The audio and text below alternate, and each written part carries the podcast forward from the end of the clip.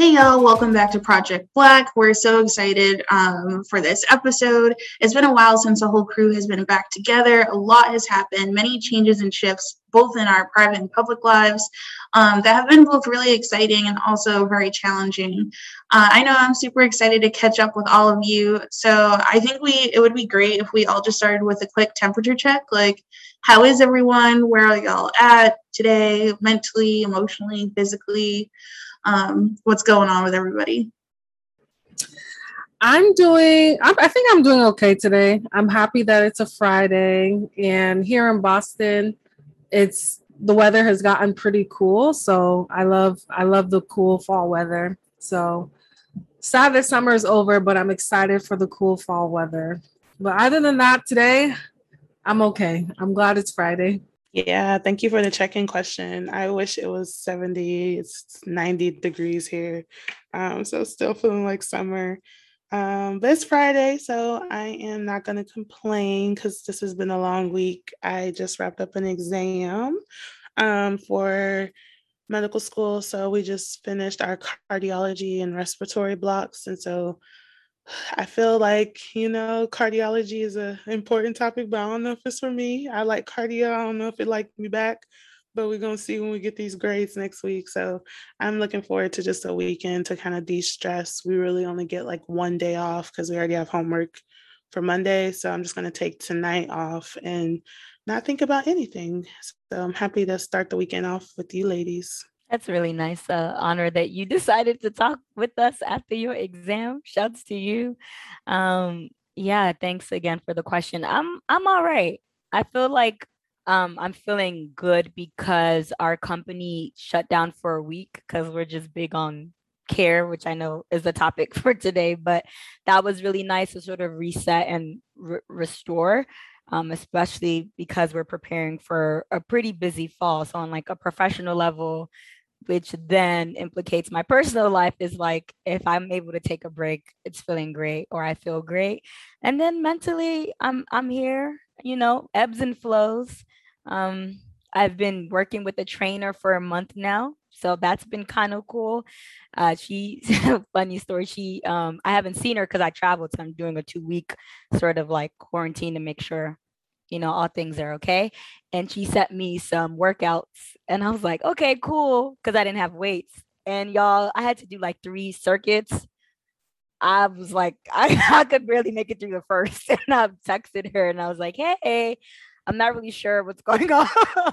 she's like, these workouts are for beginners. she put the laughing emoji. And I was like, dang, like, right. But there's just like all the various things that you try to do to make sure that you're fine. And sometimes you got to give yourself grace because you're not always going, you know what I'm saying? You're not always going to have it right. So that's how I'm showing up for today's session.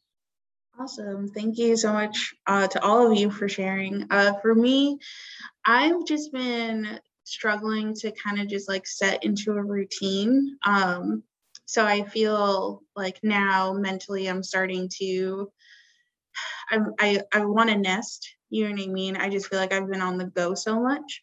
So I've been in and out of like being present and being on autopilot. Like, you know, career wise, like things are just, it's happening regardless of what's happening in my personal life.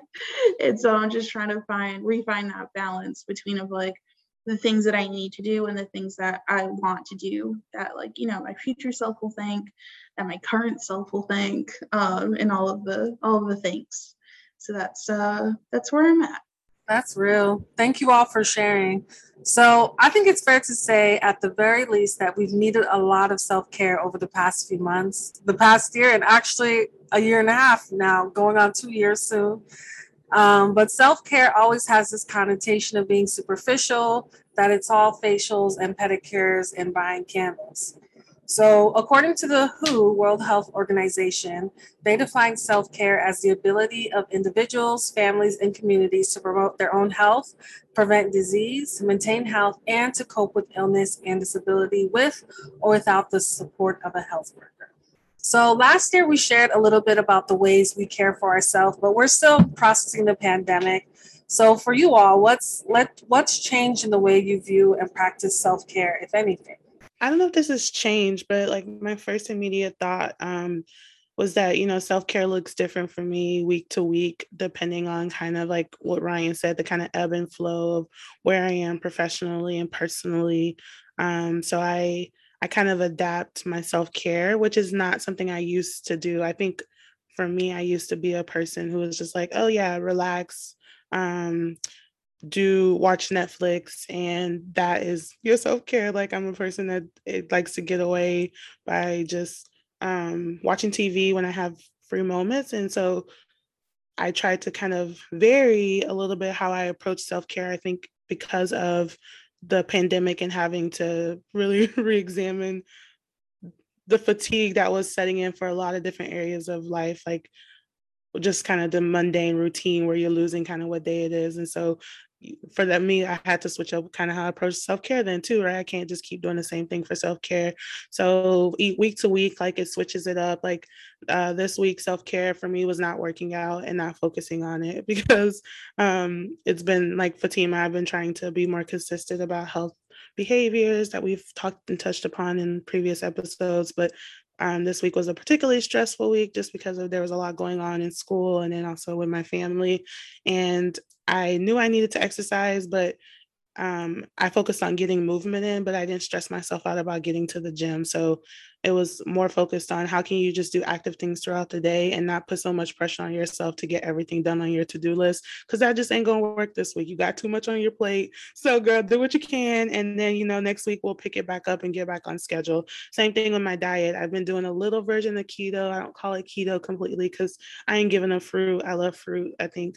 Um, and there are other foods that I just don't want to like limit myself and completely shut out. So I though for the most part changed how I um, eat in the last two months or so, and really yeah, changing how I how much pressure I put on myself, what things I allow myself, what focuses I have for the week has kind of evolved in the pandemic as I've learned to just give myself grace to exist and show up how I can, because um, I am a perfectionist and I think we can get into a rhythm of putting just a lot of pressure to be your best self every day, and sometimes that just don't work. I sometimes I make decisions that aren't necessarily the best in one aspect of my life or some way, but that's where balance comes in. And then the next day you just keep pushing. That was a long winded answer. Sorry, y'all. How about you, Ryan? I think for me, it's, I think I've always been a person who was really big on boundaries. Um, and I know y'all will laugh at that because y'all say like, "Yo, when Ryan is out, like Ryan is out." Oh, but I think what kind of the pandemic boundaries in a different way, right? So like just because I'm home doesn't mean that I'm available or like having those conversations around family and friends. That it's just like, you know, you don't always have to say why. And also, even practicing those things at work, you know what I mean? Like normalizing not having to explain what your PTO is for. Like, I don't need a reason. Like, you know what I mean? Yeah, and just like being okay with like what is mine and what I need and not having to justify that to to other people. And of course, that's not in like a standoffish way, but um, I have felt in the past the need to over explain because I always want people to understand. You know what I mean? So I think that's been like a really big theme in self-care for me and also kind of just a shift in mindset. I've been really intentional about not either or thinking, but neither thinking. Like I don't have to choose between the lesser of two evils it is I can just opt out, right? and sometimes that means like choosing yourself in really tough situations. But the alternative was me accepting something that wasn't going to fulfill me fully, or it felt like I had to compromise things that I wasn't willing to compromise on to appease another person. Like, you know what I mean?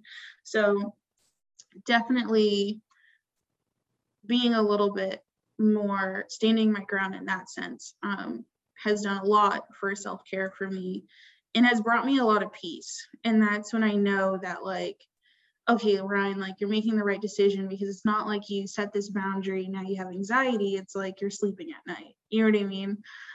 So, those are kind of like the two main themes that have been reoccurring for me.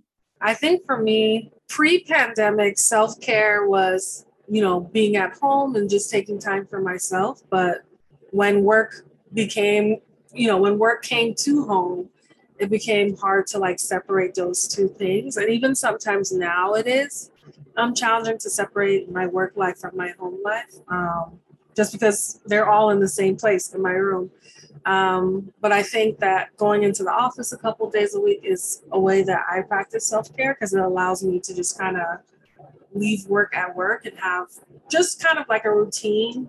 Um, because that's you know that's the way I practice self care. Routine is something that is something that I need. So motivation to get up and like you know make make sure I get up early to catch the the the T versus just you know waking up 30 minutes before work. Like that motivation um, has been um, pushing me to feel like more present. Um, let's see. Yeah, and I think also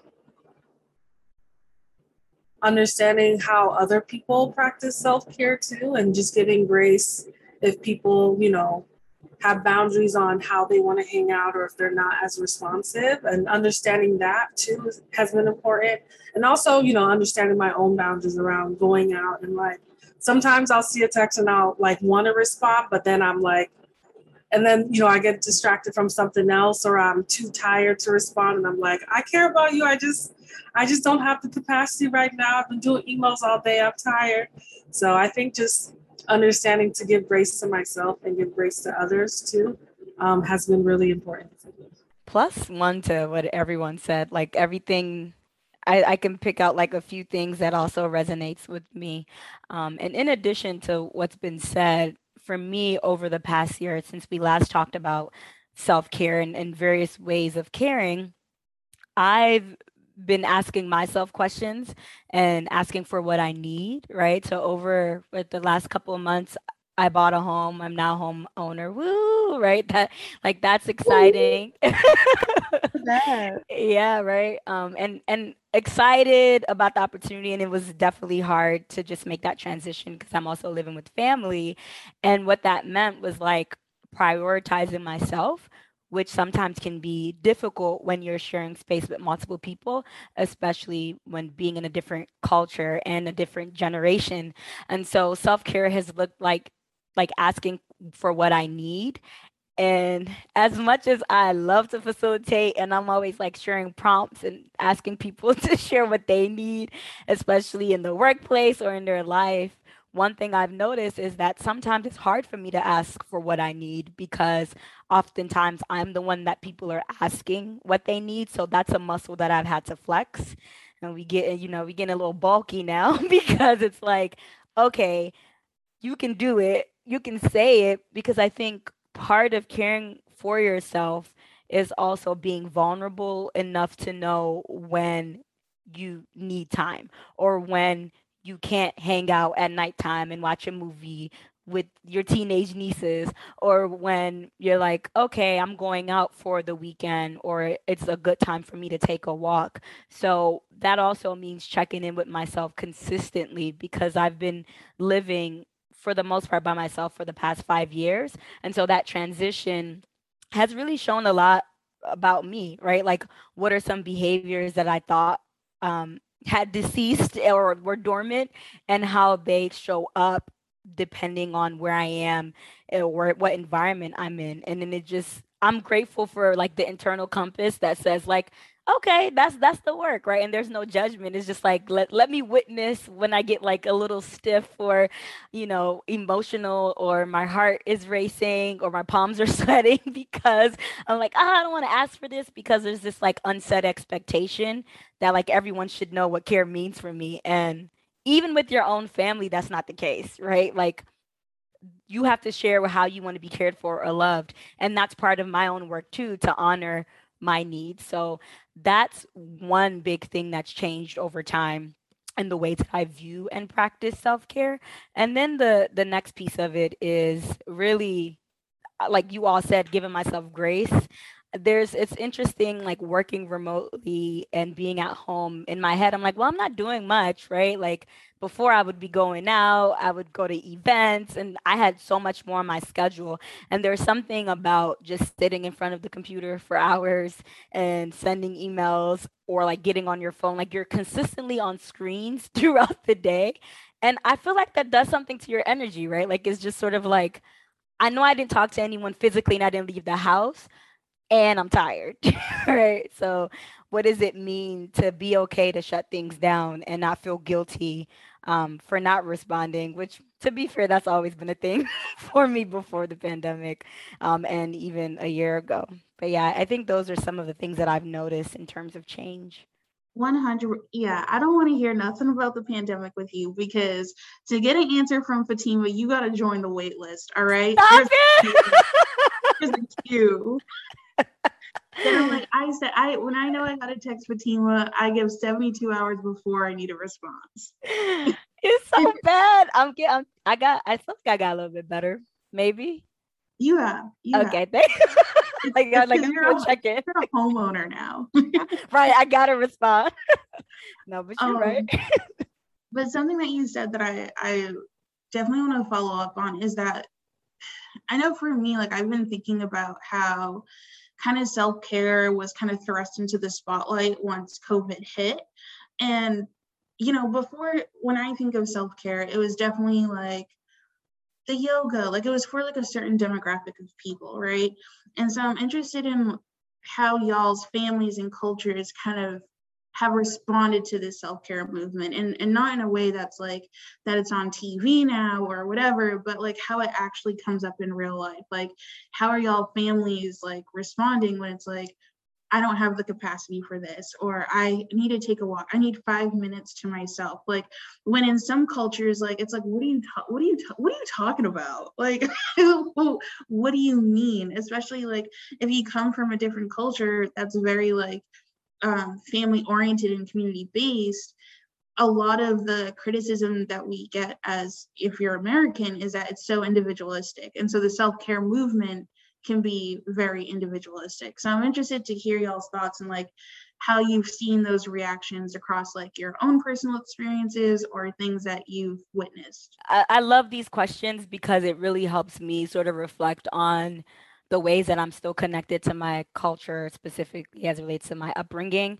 and the ways that I've also found my own truth and what that means for me and how I can merge the two together. I think, if anything, you know, being a child of West African immigrants, I don't know if the con- you know the concept of self care is widely understood or at least talked about. Very much in the collective care for sure, um, but in the moments that I've seen my mom or my siblings practice self care before it became like a hot topic, um, might be a moment where my mom might just like cook her favorite food, and it's like even when she's cooking her favorite food though she's sharing it with the rest of the house right? So it's like this idea that i'm going to enjoy this and it doesn't hurt for me to enjoy this with other people or how do I, it doesn't have to be either or it can be both and. Like how do i enjoy caring for myself with other people participating in that care or witnessing that care? Um, or it could be around medications or health right? So it's like oh, I'm going to drink this type of tea every single day, or I'm going to eat this fruit every single day. It's like the little things, at least within my family, that we don't necessarily have to name as self care. We just see it being done. And that's translated to me where I'm like, okay, what do I need to do for myself? Or how do how am I noticing some changes? What do I love about those changes? what am I not so in love with, and what are some adjustments that I need to make? And that means that, you know, some of those strategies, or at least for me, has always been questioning. So even though if the family doesn't ask, like, how do you feel, Fatima? Because like to your point, Ryan, sometimes it's not about you, or like people don't understand this concept of like you need time. It's been me doing that questioning for myself, modeling that, and then they see that and now they do the same for me so it really goes back to what i said earlier where i've had to be vulnerable enough to be like i'm not going to judge you and say oh because you're my family or because you're my mom you're supposed to know what, what to do and what not to do i'm going to see you as a human and all of the rights that you've gained to be a full human and share what i need right and so a lot of the strategies in the in the past have been like asking questions or a prompt jar. I talked about this last year, but I love prompts.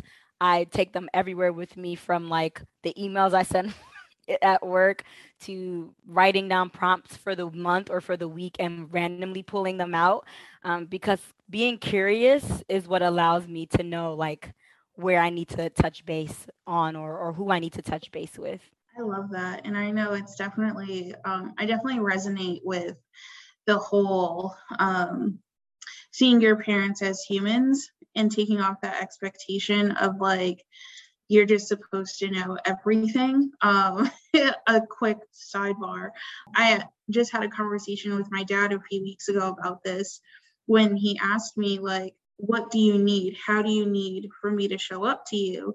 And the daughter, Ryan, was like, Are you asking me how to be a father? Like, you know, but like, logical Ryan was like, How amazing is it to have a father to, to be able to admit, I don't know what you need as a 26 year old woman. I need help. I want to be here, but I need you to help me so we can get there and so like daughter ryan and like human ryan who recognizes that like my dad's also a person it's been like a battle trying to like navigate that with him because it's like you know letting go of the expectation of like why did things seem to be so effortless when i was younger and now you're asking me how you need me now you know what i mean so changing dynamics i just i love i love how you've always hit on all the things because I think a lot of people struggle with that. And it's self that that is part of self-care too, is like not only navigating changing dynamics, but maintaining those relationships. And as we go older, like sometimes self-care is tough conversations with your parents. You know what I mean? Um, no matter if it's obligations, expectations, or just like you know coming into your own as an adult you know what i mean and and making your own decisions and needing your own space and them having confidence that you know they raised dope daughters you know what i mean and yeah they gotta let people explore for sure can can we bring kid just can can we invite your father to, to one of the episodes okay? Like who right? Like that questioning and I, i'm sure that's probably processing for him too to to be that self-reflective to know that like yeah i'm a father but i might not know everything like there's power in that. Um so i love that you shared that and like we gotta get him on here. I'll uh, i'll ask him to be put on his wait list too. All right what about you dara and Bree? Yeah no I, I i love what your father said that's amazing um i think for me um i found a lot about my grandma and like she's well, she's not working anymore. She's retired. Um, but I think about the way she practices self care. And to me, it seems like she practices self care a lot in community, like having people over. Like she's the type of person who leaves her door open 24 7 to my mom's, not to my mom's, uh, what's the word? She does not want her to leave the door open, even though my mom is like always calling like make sure you close the door. She's like no no. But she loves having people over to come visit even just to sit with her. And she has like um, solar power so people sometimes come over to like um, charge their phones. So i would say when i think of self-care i think of her. She practices self-care in community like being around people watching tv drinking wine like you know she's chilling i'm just like dang is that what retirement's like i'm trying to i'm trying shoot let the I'm trying to be like that. So yeah, so that's what I think about when I think about self community and self care. So are we gonna invite her too? Because she sounds chill. doesn't speak English, so oh well. well okay. I can speak Yoruba a little bit, so it'll be a rough translation. yeah. That's funny. Um, I'm thinking because I'm reflecting on what y'all have said about like family, because I think I'm similar to Fatima or at least my family is in the sense of they do things to take care of themselves that they don't necessarily name as self-care but i think those of us who understand the practice of it is that's what it is. Because um, if i ask my mom right now do you practice self-care? she's gonna be like i go to sleep. Like she's i don't think she'll ever she's like i like to cook um, i like to do crossword puzzle, puzzles but in her mind, like when she's doing them, it's just things that she enjoys. It's not necessarily doing it for the sake of self care. Um, so that is an interesting conversation. Just how like I think there's been this shift in our generation to really focus on on doing things that make us happy and not just necessarily because it's the way things have been done. And that means like setting boundaries, for instance, because I'm thinking specifically about my sister and how part of what she's done to we'll just say we've all talked about the importance of counseling and therapy and everything in our family. And I think some of the lessons that she's gotten back from going to therapy is that um, there is an importance for setting boundaries, especially with your loved ones and the people that care about you, um, especially if you live with them. And so for my sister and some of my nieces, I think they really emphasize barriers as like self care, like putting boundaries up, understanding like the things that you need, and then voicing it and being okay to voice it. That's something that we didn't necessarily do our family's very close. We always hang out. So if somebody wants to do something or somebody needs you to be there, you kind of are there. And now we've gotten to the point where like, no, I can't make it or I'm not available, rain check. And that's not something that we've done in the past. And I think at first when we first started putting up these boundaries, it's like, well, okay, then I guess like oh, also that's how it is. And now it's like, nah, do what you need to do. We'll catch up the next time. And so my family has done better at setting self-care as a precedent for like the, the generations to come and like really instilling it in the younger ones um, especially like my little cousins. We also teach them to to kind of i think because self-care a lot of times when you think about these boundaries is emotional regulation so it's really trying to put a, a, voice to that as well and change how we communicate with each other. But yeah my mom no i'm trying to get her her self-care to be a little bit more proactive um, just because you as you get older and we know black women go through stress we know it puts a wear and tear on your body and I want her to understand that you know, all that stress she carries with her can lead to poor health outcomes and worsen her heart conditions or any other kind of con- chronic conditions. And so when you need a break, take a break and do these things because you enjoy them and don't let anybody interrupt that time that you set for yourself. Okay, Bree MD to me. Listen. I was about to say y'all can't see their response, but everybody like, okay, off mic. And I'm like, oh, I didn't realize that was a, a mic drop moment you you know when like a black woman about to like just drop the mic when like the last few words she speaks pretty quickly because it's just like I know exactly what I'm about to say. And like before you drop the mic, he was like, and, and it is what it is. that's that on that. So Fatima, you had mentioned earlier kind of like being like following your your internal compass and like honoring your internal compass. So I don't know. I'm just struggling with the fact that like I I don't want to say I love that the government's doing this, but it's great to see, I guess, on a federal level that you know self-care is is not just from the bottom up but a top down right like the world health organization acknowledges it like all these different like associations and agencies like they they are acknowledging this. And that doesn't mean that it's valid right? Or that doesn't mean that it wasn't valid until they acknowledged it. But kind of like what role does self-care play in public health? Like how do we feel about the fact that now it's such a conversation and you know it's such a hot topic when a lot of people and a lot of communities have been practicing this in some form or way way before this ever happened and especially when it doesn't fit into the definition that we think it does when it's not like you know the frilly super and uh, there's there's room for pedicures and spas and facials and like you know I mean? there's room for all of that too but it's like i just see such a tension especially in the workplace when it's just like you have depending on what generation you're a part of maybe some people from certain generations are like it's just pish posh. What do you mean you need to breathe for 15 minutes? Like, why why do we have meditations in the middle of the day? Just get your work done. Like people are doing it for centuries, for decades, like just work. You know what I mean? And then you have different generations that are coming up that are like, I quit then. Like, you know, like if you're not gonna honor it, like it's cool. Like you need me more than i need you. And we're seeing that with like it's so hard to even keep employment. So um yeah that was a long-winded way of just asking like what are y'all thoughts on like the fact that there is this push on so many different levels when there have been existing modes and modalities of self-care? I have a thought because I think it is, it definitely is more mainstream and it becomes a, a big part of conversations. And I, it like, what made me think of kind of the systemic approach was um, our recent kind of conversations we've been having at school. Um, so we actually had a session where they just let us meditate for like coursework and which is i think unheard of in medical school like um, curriculum right? There's not a lot of time. There's just not a lot of space. There's this very kind of high paced environment.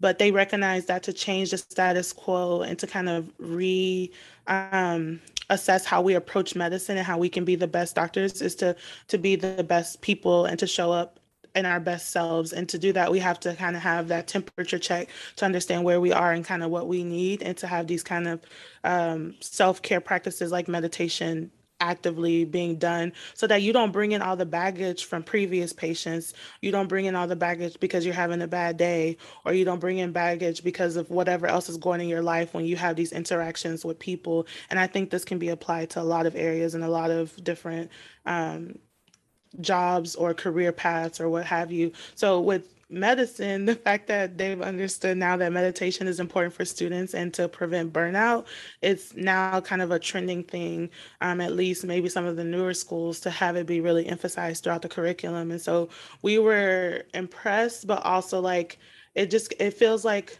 finally people are understanding that yeah no we're not going to accept that you know you don't make concessions for people's mental health and to be make concessions for people to be able to take breaks when they need to um, if you want us to continue to have high productivity and high morale. So it comes hand in hand. And to do really show that you're about you got to be about it. And I think emphasize and give opportunities and take from other things. There's not enough time in the curriculum, right? But you can take time and give us this time to really teach us how to do it and then let us practice it and that's a way that different organizations i think can show because the federal government is one space but a lot of jobs are going to i think be forced to to reckon with kind of this shift in like yeah now we're we're expecting this as like kind of just basic benefits and culture of this position. And if it's not then this ain't the place for me. So there i'm happy that it's happening at a federal level because it means that there's a a change in culture that allows it to be brought up and not be just pushed as like, oh, these spoiled millennials or oh, these spoiled um, people who just think that they have a right to these type of services and for what reason when there's just a lot of um, research and also people reporting back that after their jobs or their schools implement this students are happier people are happier work production goes up blah blah blah because it just really benefits a lot of different areas. So that's the immediate thought i had. That's great and i think it's wonderful that they're like normalizing it at your school. Um, so at work they've um, so my boss instituted this thing where like from 12 to 1 there's no meetings no emails during that time. Um, because she i think talking to people talking to people she noticed that people were you know working through their lunch so she was like, okay, as an office from 12 to 1, no emails, no messages on Teams, um, no meetings internally or externally. And I think it was great because it really creates like a culture of like taking at least one hour during your day to yourself to eat, do, or do whatever you got to do. So I think um, that's important. And even like bureau wide, um, the director, she she sent out a survey and a lot of people said that they're overwhelmed with all of these Zoom WebEx meetings. So she did like a, a pilot, no meeting holds Monday 9 to 12 and Friday 12 to 5. And then we did it. And then like a few months later, she sent out an email and like people loved it. They felt like their producti- productivity went up to have those like spaces in their calendar where like you cannot, well, you can, but like just like intentional holds that where like this is my time to like catch up on work stuff or other stuff and not to have that as meeting time and to like really be intentional about asking yourself like does this meeting need to be a meeting? Could it just be handled in the email? So i think um at work that's forced me to also be be more intentional and like critical of like meetings too. And like even before a meeting i'll be like oh what's the agenda of this um, meeting just to kind of push us to like, do we even need to have a meeting? Do we have an update? If no, let's you know cancel or reschedule. So um, I think I think it's really important to to continue to have these conversations about self-care and for us to hold like the institutions that we're a part of to like that this is important that you know it's not going to decrease our productivity but it'll actually you know make us better as employees make us better people yada yada Yes, shouts to the hey, we might not need this meeting. Listen, because that in itself is like you centering yourself, and then like that's amazing for your colleagues who might be thinking the same thing, but they don't like want to say it. So that's awesome, Dara. You know, as you all are talking about like workplaces as one part of the institution, it's just beautiful to see how public health, even if people aren't naming it public health, is being weaved into various aspects of institutions um, because as we always say like public health is everything. And i think probably spending a little bit of time talking about like even healthcare models and how self-care is being used as a framework is interesting because at some point you know eve with the doctor to patient relationship a lot of times the patient wasn't always centered in terms of care, right? It's like the doctor makes the decision on behalf of you, and like you sometimes get to decide, but you don't. And I think this self care model, you know, even though we mentioned that it's something that that has existed before it was given this name, what it does is that it centers us as patients, clients, whatever terminology um, we like to use, but it centers us, which means that we are asking better questions, right? We're asking questions not just about, hey, did you take your medication, but like, how is the household? or what are some things or stress stressors that are impacting your health? And i've seen that change as a patient right? Like what were the questions doctors were asking me when i was 12 15 to like 18 to my age now and i'm realizing that as the culture shifts our institutions also shifts as much as that's beautiful, I think the challenge of that is that when we stop at self care, we don't always recognize the other aspects of care that might be impacting our day to day, right? So, even to the conversation around workplaces or institutions, whenever I host a workshop or I facilitate a workshop, we talk about self care and move into collective and structural care because what we're also seeing is that a lot of companies are spending so much money on like meditation apps and like you know, you get a discount to go to the gym so you can stay healthy. And it's really like this business case for your employees to be healthy. And it's limited because they're not changing things structurally. So if I'm going to, if I'm meditating, but I have back to back meetings and I, I don't take PTO, I don't really have vacation, or there isn't a work life balance for me, how much is this push for self self care actually doing? And I think that's the challenge that I'm seeing, you know, within the workplaces. And then when we go back to the pu- public health space, specifically in like healthcare settings, it's like, okay, if things like taking my medication or taking birth control are considered forms of self care what's the role of the people around me or my community? And the onus is oftentimes on that individual person which isn't always easy for everybody especially if you grew up in a culture or in a community where you're not the one that makes the decisions on your own or you're relying on someone else to pay for those medications because you can't afford them right? And so there's this model where it's it's a beautiful framework and the more we can expand it i think the the stronger it can be not just for individuals but also like as a collective.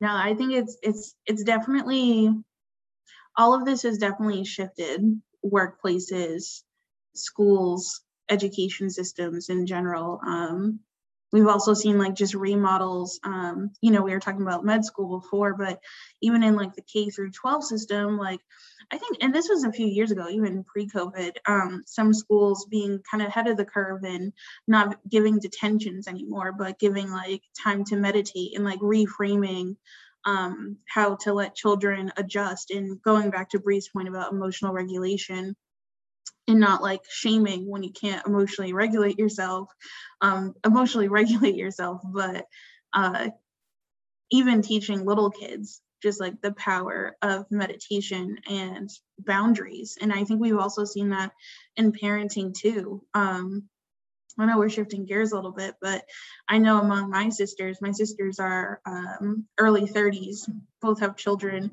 Um, and they're both around like 9 10 now but even when they were little eight years ago like they were very very vocal about like if my son says no like he doesn't want a hug like he doesn't have to give a hug right? And so like it's just so interesting to see how like generations are all these shifts are happening simultaneously and in different areas and in different ways to empower people. And it's just so interesting where it's like children always have that internal compass and they are always true to it no matter whether we like it or not or whether it seemed polite or not. Um but i feel like where the most resistance comes is from adults where it's like because you have to unlearn it. And sometimes being back in touch with your internal compass and honoring that is really hard because society taught kind of like f how you feel this is what needs to be done and so i think we're just in a really interesting point in time where all of these things are colliding and there's a lot of friction but also a lot of progress um, which i think is an exciting time to to be in especially you know just for us as individuals but also as public health practitioners the other um, thought I had, thank you for sharing that, Ryan. I'm shifting gears back before I lose this thought, um, was about how like the conversation I think we started was around like policy change and like how does the federal government kind of co-opt in the movement like uh, like how do we feel about that? And i was just thinking because i know when we talk about like policy or like systemic change within organizations um like what does that mean? And should do you start with the policy first or do you start with like changing the culture and then the culture changes the policy?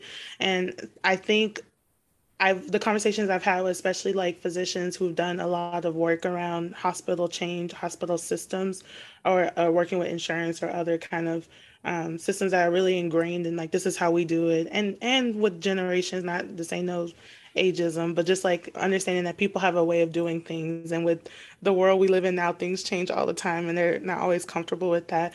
So I do always come back to this point of culture is sometimes harder to change than policies. Just and so I think the policies though when you do change those first, you kind of open up the conversation. And so, because yeah, my boss would always talk about how like you're fighting policy, you're fighting attitudes, but you're fighting the culture. And that's people don't always think about how like changing the culture is a process that is not quick and it's not as easy as just like let's adopt a new policy. And so I that's why I do appreciate that they like it's co-opted in a sense and like we're naming things or we're naming like yoga comes up all the time. But the more it becomes mainstream conversations the easier i think it is to change the culture. So that's a point that you know has to happen as well on the other end. I just want to uh, hop, be like, come on with policy one on one, because that's that's spot on, right? Like whenever we talk about window of opportunity, that's the point to bring in policy, and once that happens, people have to adopt it now, right? Like even simple things like the seatbelt. Like people are like, you're not about to tell me how to drive my car, right? but over time, it becomes a cultural value, right? Like it's like, okay, safety is a value, and therefore this is why this policy makes sense. But if that's not a value for you, that's what the, that's why the change takes time. In addition to like, you might want that change, but like you are still conditioned to everything that you've learned in the past. So the momentum to want change doesn't mean it'll happen because we all know that theory doesn't equal change in behavior. So it's like, okay, here's what the policy says, but here I'm about to struggle with my like my bias or like the ways I did things before because like we're humans, right? And the, like humans create culture. So I yeah, I love that you said that because that that just makes me geek out whenever I hear like culture versus policy. Also, I love how you brought up values. Like, and that was, I think it was definitely like more of a an understated theme, but it's like when we talk about culture and communities, it's like it does come down to like what you value. And it was framed earlier as like individual versus collective, but values have such a broad, it has a range, you know what I mean?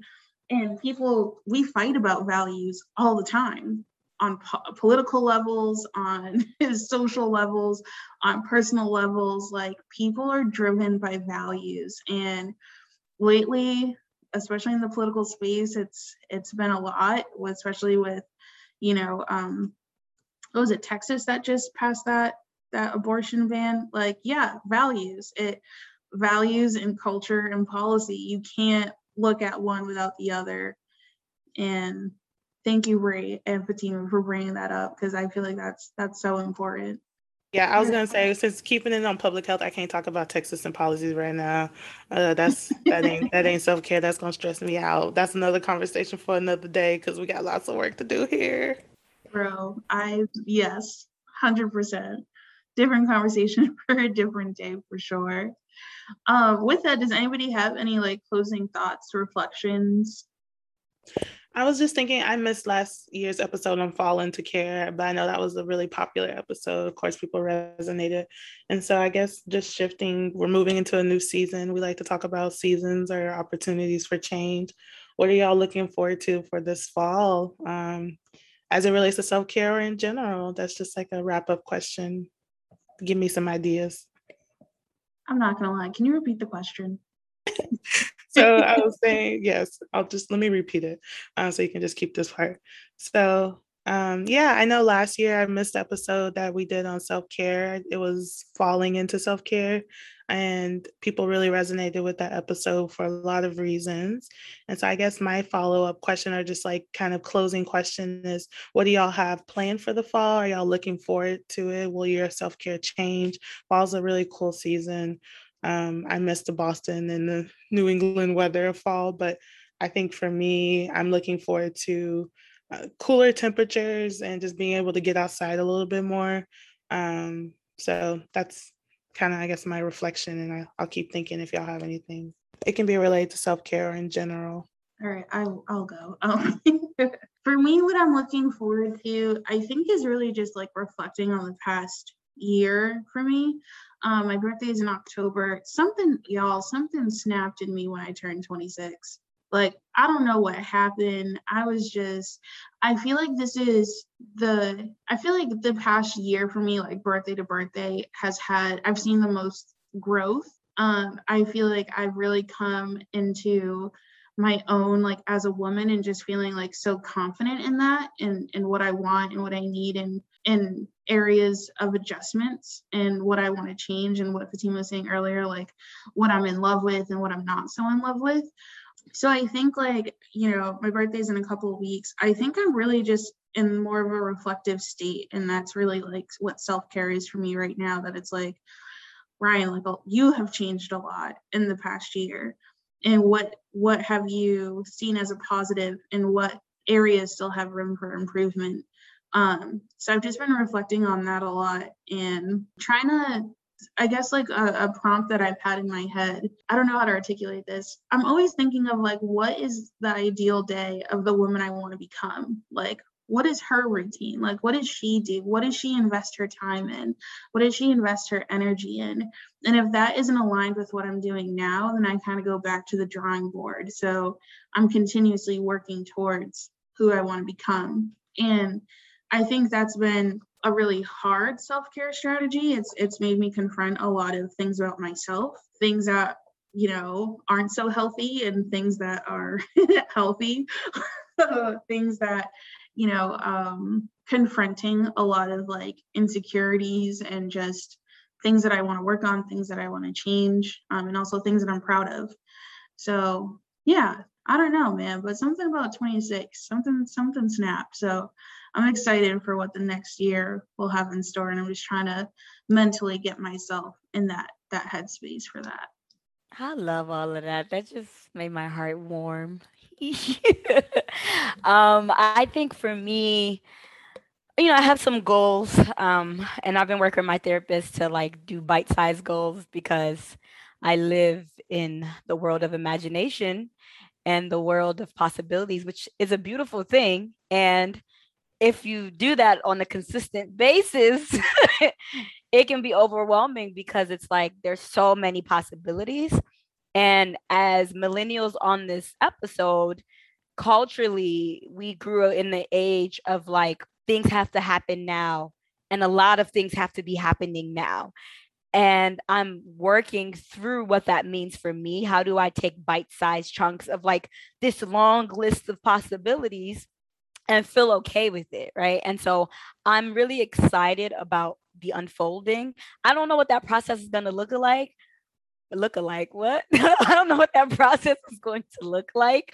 Um, but it's exciting because I've planted seeds and continue to plant seeds of the the areas that I want to learn more about myself in. And one of the things that continues to come up for me or what I've been reflecting on especially in this month is how do I learn to how do I learn to get to the destination before I'm even there? Right? And what I mean by that is like instead of being anxious but having like this unshakable faith that things will work out and so the anxiety around like needing to get there and what is it going to look like, everything will unfold just like everything has in the past. And that has never proven to be untrue. And so how do I carry that into the into the present, into the future of like, you want to do all these things and it will and so shall it be, right? And so how do you sort of like be at peace with that process that that's sort of exciting for me in a really weird way i think because it's not i know it's not going to be easy um but yeah.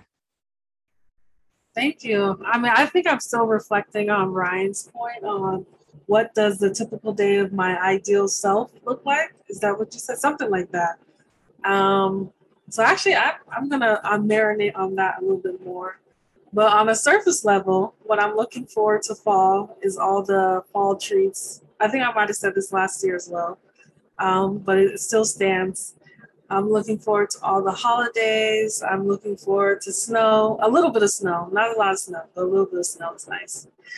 Um, yeah, I'm looking forward to seeing what 2022 looks like and seeing all the possibilities of the new year. And yeah, yeah, that's what I'm looking forward to. We're 100% gonna have to pull up that clip about you talking about pies. Because the second you said, I'm like, yeah, she did put on like a pie rant one day. Insert timestamp. Thank y'all for answering that. And I'll just, I guess, wrap it up by saying kind of what I was thinking, because this is really exciting. Also, throwback to Fatima and I trying to learn how to swim before your girl COVID like took our whole kind of thunder and just rained all over it. um, but I just signed up for swim classes again. And so I'm super excited about um, learning how to swim this fall and hopefully utilizing those skills in Hawaii. I'm doing a little bit of traveling if COVID gets some act right. And if y'all get some act right and get vaccinated, come on, public health, just a little plug. Get your vaccinations, they're good. Like, call me if you got questions. Um, I would love for the world to kind of get back to a new normal if we can get a handle on this this pandemic in the 2022 so i am looking forward to hopefully positive changes and and i understand let me just say let me go back i'm not blaming people for not getting vaccinated i understand the hesitancy but i am seriously on a serious note here to answer questions because i think that's how we for sure move forward and um, making sure we keep our community safe and lastly, for me personally, on a personal note and self care wise, I am trying to be better about not putting so much pressure because I think I told you I had hypertension. I just learned a stage kind of one based on the guidelines in my cardio class. But I know part of it was just a lot of stress for everything that's happened in the last year for my family and personally, and then just school. Because um, I do, I think, want to be a really good physician and take really good care of my patients. And sometimes that means I don't give myself the academic kind of grace that I give myself grace in other areas of my life. Um, so I'm happy I had this conversation with y'all after the test. Like I can already tell my cortisone levels have gone down in the last 45 minutes that we've been on the call. Um, and so I look forward to just um, what and I'm working to actively kind of remove some of that pressure to do well. And you know, there will be days where I don't necessarily get all the questions right, and that's okay. And I don't have to let affect me physically. So that's something I'm going to work on for the remainder of the semester and I think in my career as well, work in progress. So I appreciate y'all. Um, do we have a wrap up segment that we're doing? I think that's it. That's it. we think, oh, can we just like, you know, have a meta moment and say thank you, listeners, for um, sticking with us. We know we've kind of been absent and doing a little bit of deep um, conversations around where we want this podcast to go and how we are recommitting um, and reflecting on how to move forward and continue to bring you conversations to your living room, your car, wherever you're listening. And so thank you all. This is an episode that's going to be the first in a while. So we hope y'all tune in. And if you made it this far, thank you for hanging out with us. And we look forward to coming back because we are blackout. Blackout. blackout. Yes. Yes, closing. Okay. Thank you for listening to Project Black. If you enjoyed listening to this episode, don't forget to share, rate, and subscribe. To stay connected, follow us on Twitter, Instagram, and Facebook. Until next time, take it easy and keep bridging the things that matter the most to you. Blackout. Blackout.